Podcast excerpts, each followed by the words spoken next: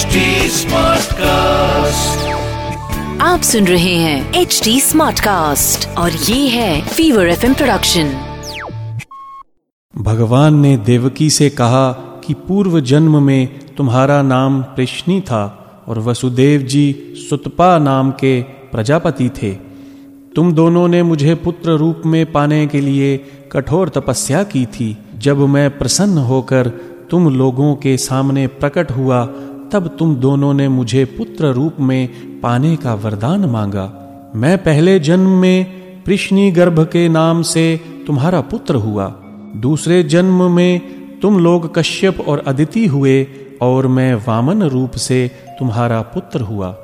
देवकी, इस बार फिर मैंने तुम्हारे गर्भ से अवतार लेकर अपनी वाणी की सत्यता को सिद्ध किया। तुम लोगों को अपने पूर्व अवतारों का स्मरण दिलाने के लिए ही तुम्हारे सामने इस रूप में प्रकट हुआ हूँ। अब तुम लोग कंस के अत्याचार को समाप्त ही समझो। वात्सल्य स्नेह से, मेरे चिंतन से तुम दोनों को मेरे परम पद की प्राप्ति होगी। अब तुम लोग शीघ्र ही मुझे गोकुल में नंद भवन पहुँचाने की व्यवस्था करो, तथा वहाँ से मेरी योग माया यशोधा के गर्भ से जन्म ले चुकी है, उसे यहाँ ले आओ।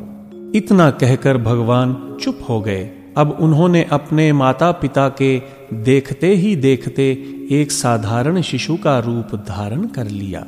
वसुदेव जी ने भगवान की आज्ञा से उन्हें गोकुल पहुँचाने की इच्छा की। उसी समय योग माया के प्रभाव से मथुरा के समस्त पुरवासी और द्वारपाल गहरी निद्रा में अचेत होकर सो गए। बंदी ग्रह के सभी दरवाजे बंद थे।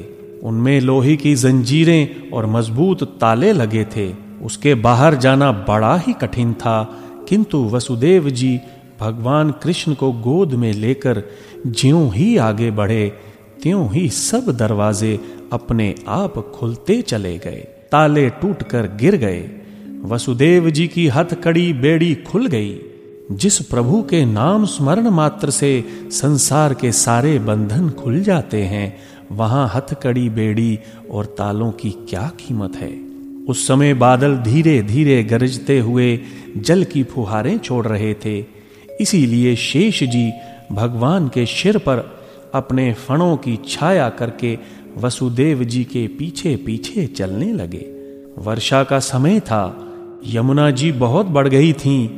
यमुना जी ने सोचा कि जिनके चरणों की धूली के लिए बड़े बड़े ऋषि मुनि तरसते रहते हैं, वे ही मेरे तट पर आ रहे हैं। यह सोचकर प्रसन्नता में उनकी आँखों से इतने आँसू निकले कि बाढ़ आ गई। उनका प्रवाह गहरा और तेज हो गया। जल में फेन ही फेन दिखाई दे रहा था। सैकड़ों भयानक भवने पड़ रही थीं। जैसे ही वसुदेव जी श्री कृष्ण को लेकर यमुना जी में उतरे। उन्होंने तत्काल अपने जल को समेट लिया और श्री कृष्ण को मार्ग दे दिया। कहीं कहीं घुटनों भर और कहीं कमर तक जल रह गया। वसुदेव जी ने गोकुल में नंद बाबा के घर जाकर देखा कि सब के सब अचेत होकर गहरी नींद में सो रहे हैं। उन्होंने अपने पुत्र को यशोदा जी के बगल में सुला दिया और उनकी नवजात कन्या को लेकर मथुरा लौट आए। बंदी गृह में पहुंचकर वसुदेव जी ने उस कन्या को देवकी की शैया पर सुला दिया और अपने हाथ पैर में हथकड़ी बेड़ी डाल ली। बाहर भीतर सब दरवाजे अपने आप बंद हो गए। इसके बाद कन्या के रोने की आवाज़ सुनकर द्वारपालों की नींद टूट गई। वे दौड़ते हुए कंस के पास गए तथा देवकी को संतान होने की बात कही। कंस बड़ी व्याकुलता से इसकी प्रतीक्षा कर रहा था। वह तुरंत पलंग से उठ खड़ा हुआ और कारागार की तरफ़ नंगी तलवार लिए हुए तेज़ी से झपटा।